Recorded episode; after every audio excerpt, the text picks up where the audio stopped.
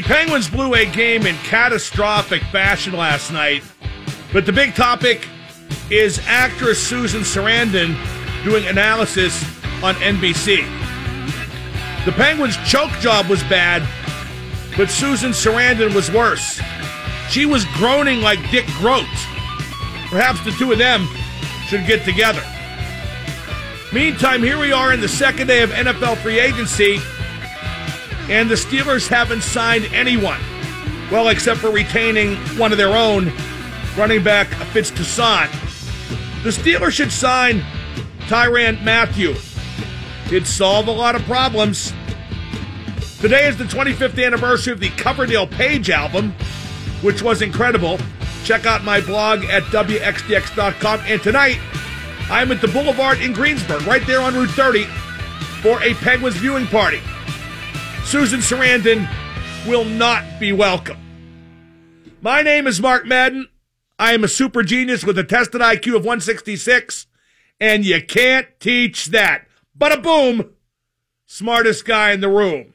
412 333 WXDX is the number to call, or follow me on Twitter at Mark Madden X. Josh Yohe from theathletic.com at 3.30. Colby Armstrong of, boy, pretty much every hockey media outlet there is, the ex-Penguin. He joins me at 4.15. It's the best hockey talk in town. You can hear it only here on the home of the Penguins, 1059 The X. It's the Penguins at Montreal tonight. Antti Niemi is in goal for Montreal. Niemi, you may recall, started the season with Pittsburgh. He played three games, lost all three games, and his goals against was 7.5. Yes, that Antti Niemi. But his goals against in Montreal is 2.30. I don't know how that happens. How the guy was so bad with the good team and so good with the bad team, but the Penguins got to beat him tonight. I want to get to the Susan Sarandon thing very briefly. Uh, Ms. Sarandon was absolutely terrible, sounded stupid and uninformed, and there was simply no good reason to have her involved for even one second. But that's typical NHL. It's why hockey is number six among the four major sports. Monday Night Football has Obama, a former president, has been on that telecast. The NHL has some has been actress, some linebacker from the Philadelphia Eagles, and some NASCAR guy. A peripheral celebrity does no good. It doesn't help. In fact, it cheapens. I don't see why the NHL thought using Susan Sarandon on a broadcast would help even a little. If anything, using her and the Eagles dope and the NASCAR jerk, it alienates the real hockey fans. The NHL has to accept that it's a niche sport and just super serve the fans it does have. Keep them happy. There's no way to manufacture a big uptick in hockey's popularity, not unless Tiger Woods plays. Speaking of Tiger, last time I looked, he was the leader at the Arnold Palmer Invitational, and he is now the betting favorite to win the Masters. He's played a tournament where he finished second, and now he is having a good first round at the Arnold Palmer Invitational. I think he finished four under on the day, and he's the favorite to win the Masters, which is totally nuts.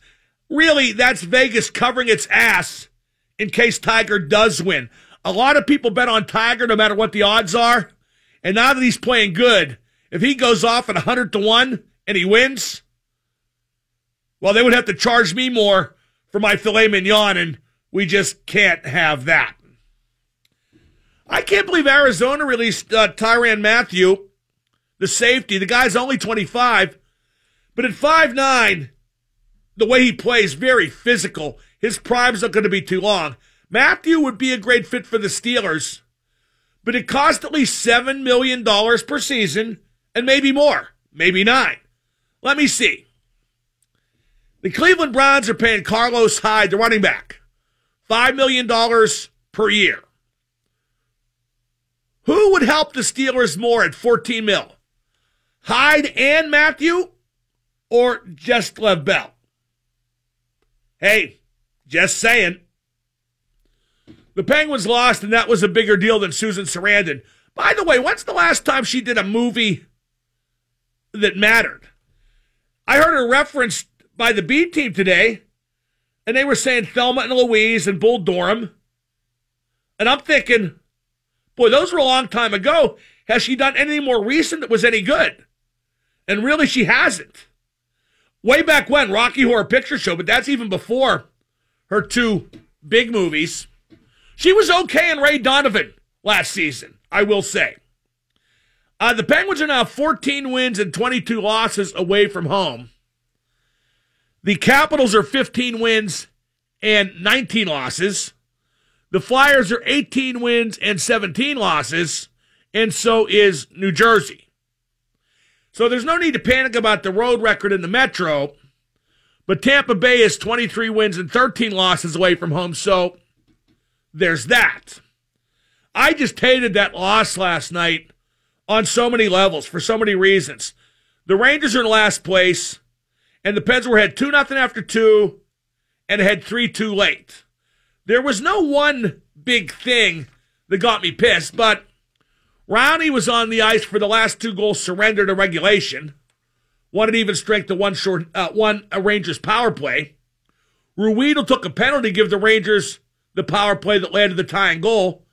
The bottom part of your roster can't do that, can't fail like that, can't make mistakes like that. They don't have to win the game, but the bottom part of the roster can't lose the game, and that's what Rowney and Ruhwedel contributed mightily to doing last night. Sheary got dropped from the first line right quick, and Sheahan moved up and played alongside Sid. Boy, it looks like Sullivan sees moving around Sheahan as the answer to everything. But even though I'm a bit sour on Sheary, he does have 14 goals, and Sheahan has 10.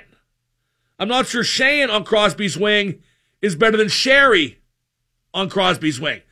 Kreider of the Rangers blew by Letang on the 3 3 goal. That was the full into Ronstadt, blew by you to set up that tap in. Uh, New York was two out of three on the power play. Gino's been a monster lately, but he missed that penalty shot uh, at the death in regulation. It was just a stink sandwich. And now the Penguins are tied for first, but Washington has two games in hand, and the Pens are just five points above a wild card spot, and you don't want that. So, like I said, just a crap sandwich. I put a story up at the Pens website today about the adjustment of Derick Brassard he did okay last night, got an apple, worked his tuchus off, and he's going to be fine. But boy, whenever the Penguins lose a game in frustrating fashion, all the fair weather douchebags can't wait to point fingers. Oh, they're going to blow a chance to make history. Right. They, their history. You are going to be inconsequential no matter what happens. So go mow a lawn or wait a table or get me a Slurpee at the 7 Eleven. The Gino thing, he's been awesome. He's the MVP of the league, but he was feeble on that penalty shot. I figured Gino would fix all the mistakes made in that one moment. A happy birthday to our friend, our buddy Bret Michaels of Poison and of Butler, 55 years old. Bret's younger than me. Is that possible? 55 years old and still rocking. So good for Bret Michaels. Great singer, great performer, great songwriter, and one heck of a guy.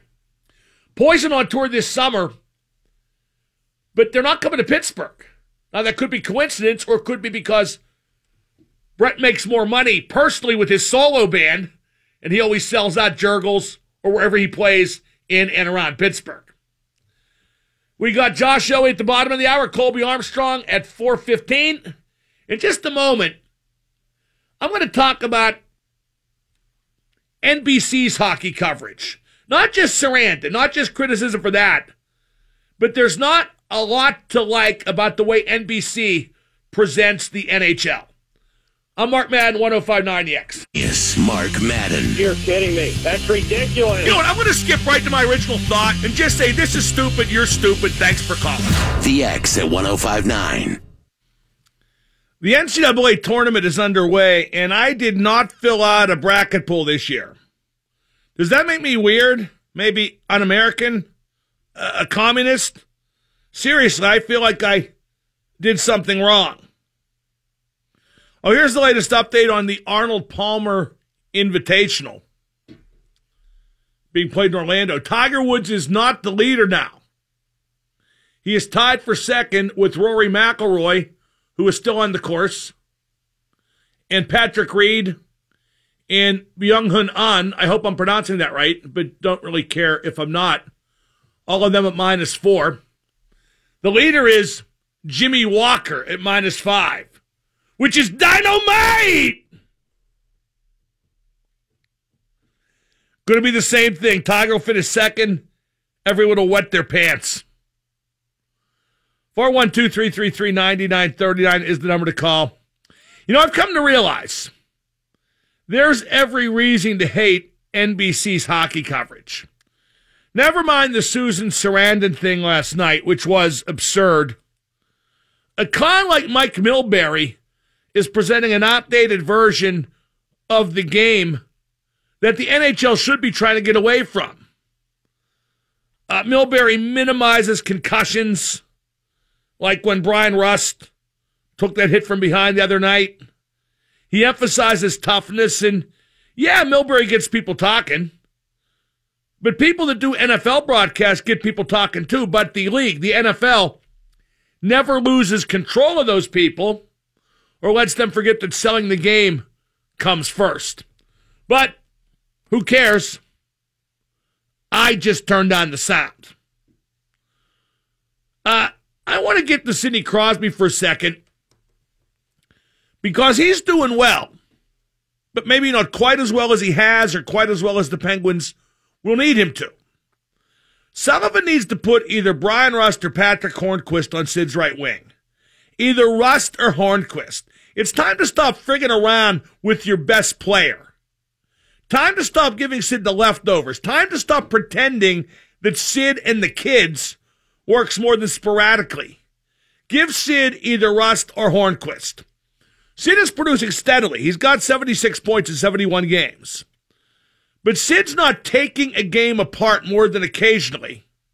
And the Pens need Sid to do that more often you know, like he used to. And Sid needs more help to do that more often. I am still not totally sold on the idea of Sid, Gino, and Phil on separate lines. Sullivan loves it, I know. And yeah, it worked in 16. I'm sure most of you still have the t shirt HBK, HBK. But Gino and Phil on the same line won last year, and even though it's more recent, that seems to be ignored largely. Uh, the Miami Dolphins are releasing Mike Pouncey. They already ditched Suh and Jarvis Landry. It's easy to see what the Miami Dolphins are doing. They're getting rid of all the jerks, all the ass bags. They've just had enough. And you watch, this is the beginning of a welcome trend in the National Football League just not here in Pittsburgh. Let's go to Billy in Denver. Billy, you're on the Mark Madden Show. Hey, Double M. Hey, uh, yeah, I think the only reason we all had to look at Susan Sarandon's face yesterday is it, people east people east of the Hudson. They love that sort of thing. They just they just love hearing people like her yap. You mean like in New York City? Yeah, New York City. Yeah, New York City. Like it's they like they like people like her to yap, and in, Nashville they like to hear their hillbillies yap over there too. Well, ordinarily I'd say you're full of crap, but you might be onto something because one thing networks have always been guilty of, and especially ESPN, but but NBC perhaps in this case, they just do things the way the big cities want, the big markets. Look at ESPN how every Yankees Red Sox game is the Super Bowl. But you know, if if two teams from the Midwest would play in a big game, Like if the Cardinals played Pittsburgh in a meaningful baseball game, that would be downplayed. And certainly that matchup doesn't make national TV as often as the Yankees against the Red Sox. So, uh, again, you might be onto something. However, Susan Sarandon was so bad in her delivery. She just kept, you know, like Dick Groat, ooh, ooh, ooh. I thought maybe Pierre was under the range of the camera. You know what I mean? And I don't think that played in New York either. I don't think that played anywhere. I can't think of anybody that liked that Susan Sarandon appearance on the Penguins Rangers game last night. 412 333 9939. Up next from theathletic.com, it's Josh Yohe, 1059 The X. This is Carl Hagelin of the Pittsburgh Penguins. You're listening to Mark Madden and the best hockey talk on 1059 The X. Joining me now, he's on the road with the Penguins from theathletic.com. It's Josh Yohe. Josh, what the heck went wrong last night? Because the Penguins seemed to just mentally disconnect in the third period. It was really strange, Mark. I would say, given the circumstances, that may have been the worst period we have seen them play all season and you know it came right after they had utterly dominated the first two periods. Uh, that was really impressive work, and frankly, they probably should have been up more than two nothing. But uh, everything that could have gone wrong in that third period did go wrong. It was not a very becoming performance. I thought it was a lazy performance. Uh, you heard Chris Letang after the game say they didn't respect the Rangers. you, you don't really hear players say that very often. Good for Chris for the showing the honesty, but uh, that, that's a little disturbing. It was only one game, but uh, you don't like to see that kind of an effort with the playoffs less than a month away. Well, let's point out some bad moments. For instance, Kreider blew around Letang to set up the goal that made it 3 3. And that was shocking because Tanger before last night had been playing better, and he almost never gets beat on pure speed. No, you're right. Uh, yeah, looking at the big picture, he has been much better over the past six weeks or so, and I think that is encouraging. But no, you don't see anybody blow by him, and even when he's struggling and when he's turning the puck over a lot, which he has done this season, you still rarely see him get burned one on one. Uh, it's just something he's just a brilliant one-on-one defender because of his skating ability. And I know Kreider's a great skater, but uh, yeah, you certainly didn't expect that at that moment. Um, not a great game for Tanger, and just the defensive meltdowns that we saw everywhere uh, on the ice in the third period, uh, just kind of strange to see. Carter Rowney was on the ice for the Rangers' second and third goals, and Ruhwedel took the penalty that gave New York the power play that produced the third goal. Guys at the bottom of the roster just can't do that, can they? No, you're right. And Rowney in particular, um, I got to tell you, Mark, uh, we only saw Josh Jooris briefly, but I thought he was okay. Uh, I saw a little bit more of a speed and more of an offensive game than what Rowney brings to the table.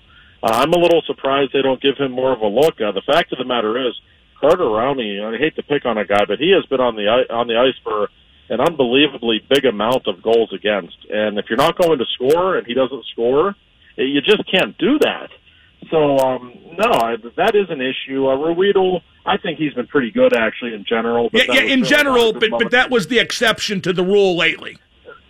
It was, and just a couple of bad penalties, Mark. I mean, even the penalty Hornqvist took earlier in the third started everything. Just the mental errors in that period were, were stunning. But of course, you can you can overlook certain things with great players. But you're right. Uh, fourth liners, role players can't be on the ice for goals against in the third period when you're protecting a one goal lead. Mike Sullivan, the coach, he just can't decide what to do with Conor Sheary, can he? No, he cannot. And uh, listen, uh, Sidney Crosby has some power in regards to who his line mates are.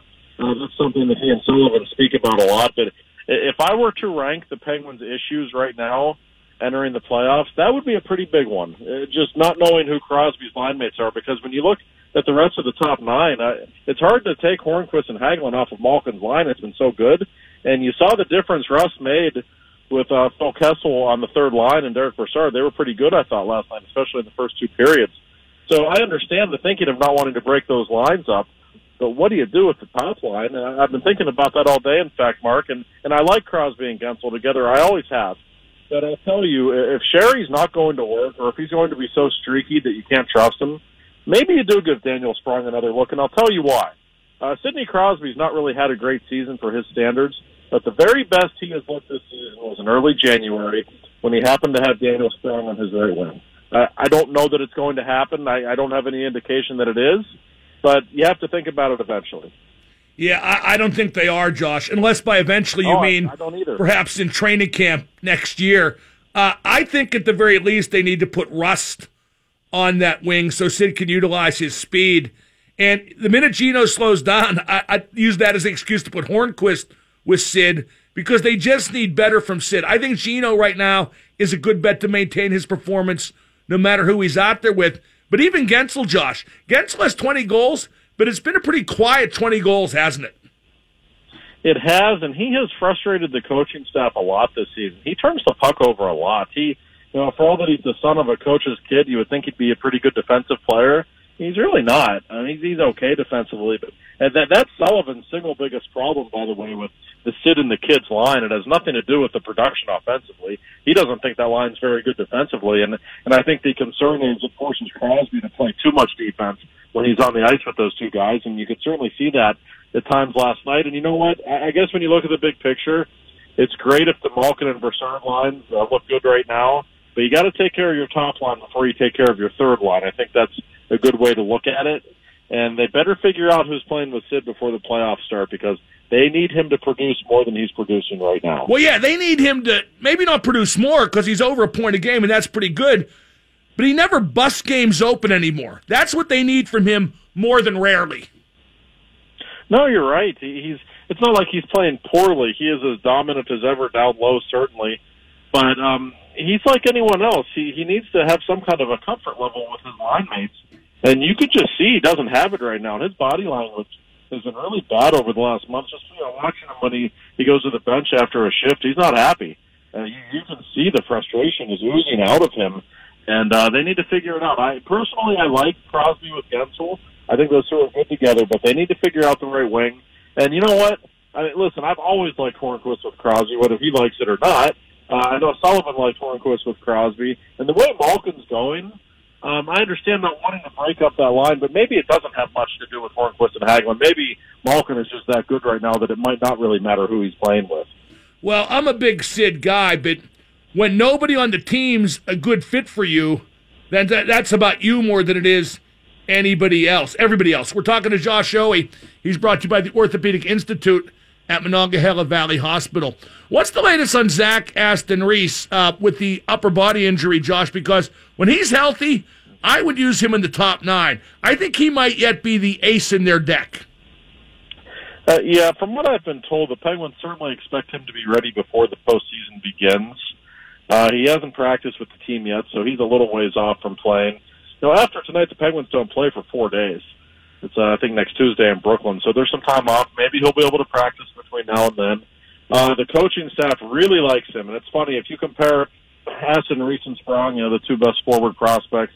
I think everyone agrees Sprong probably has a higher ceiling because of that ridiculous release.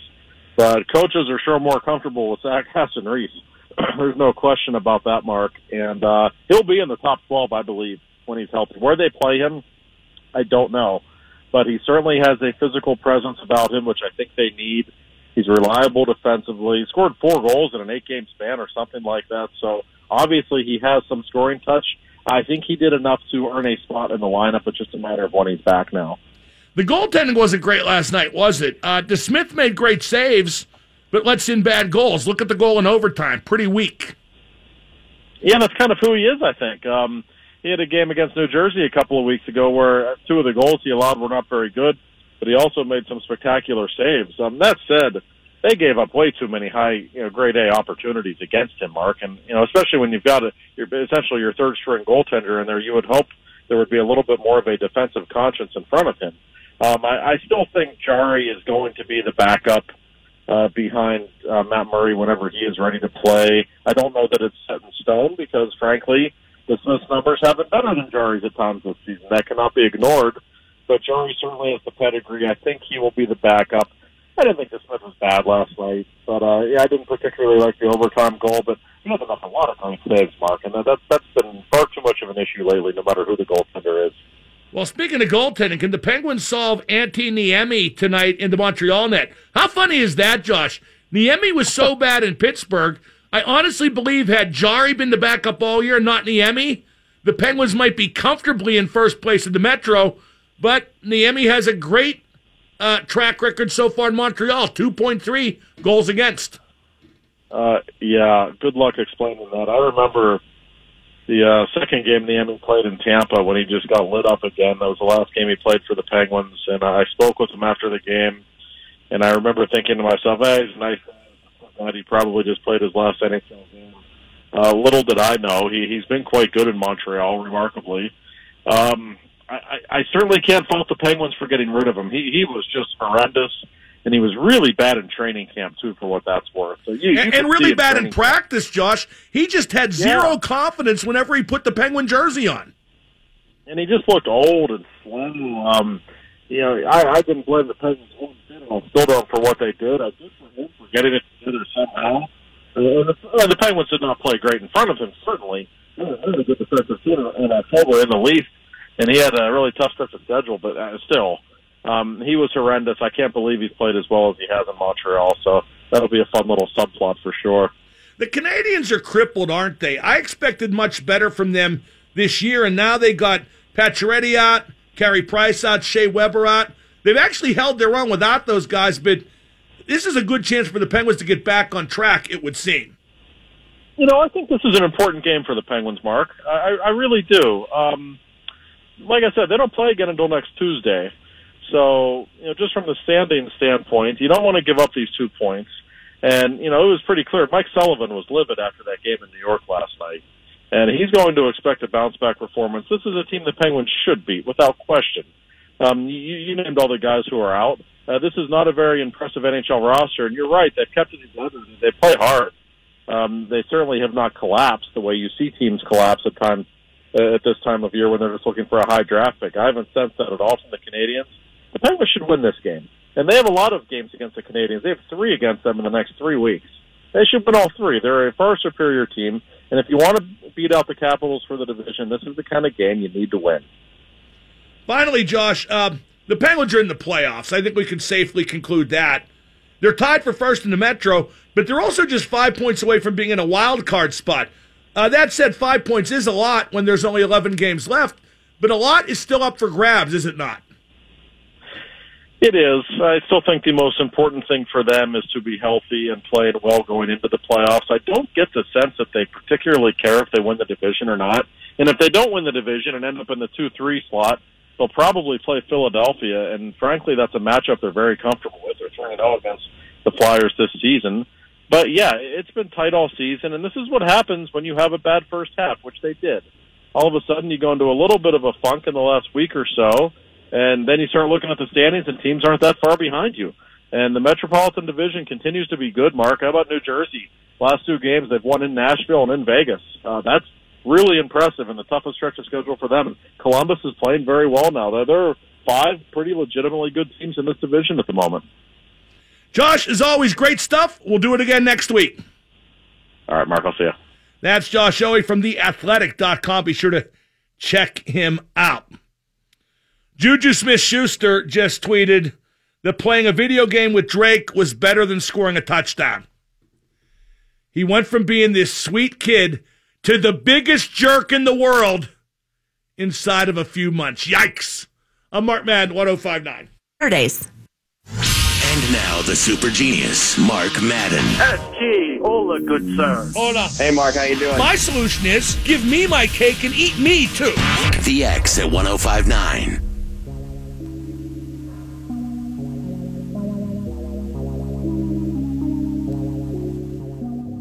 Like I said earlier, I did not fill out an NCAA men's basketball bracket pool. I did fill out one for the women. I picked UConn to win every single game, even the games they don't play in.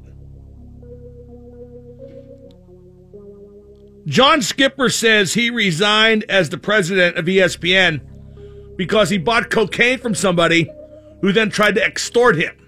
Wow. If Skipper got blackmailed for anything, I'd have guessed it would be for putting that 6 p.m. Sports Center on the air with Michael Smith and Jemele Hill. You know who should host Sports Center? Keith Olbermann and Susan Sarandon. Olbermann could be Thelma. No quarter brought to you by CW Electrical Services.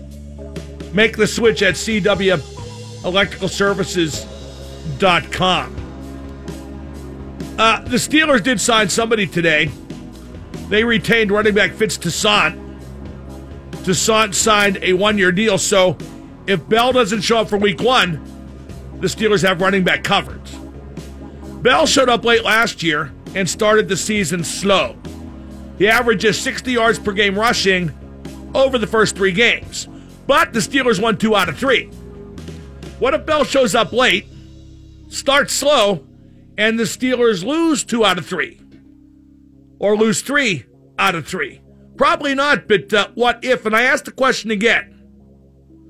For what you're going to pay Bell under the franchise tag, 14.5 mil, in theory, you could have had Carlos Hyde, the running back who signed with Cleveland, and Tyrann Mathieu, the safety from Arizona who is still on the market.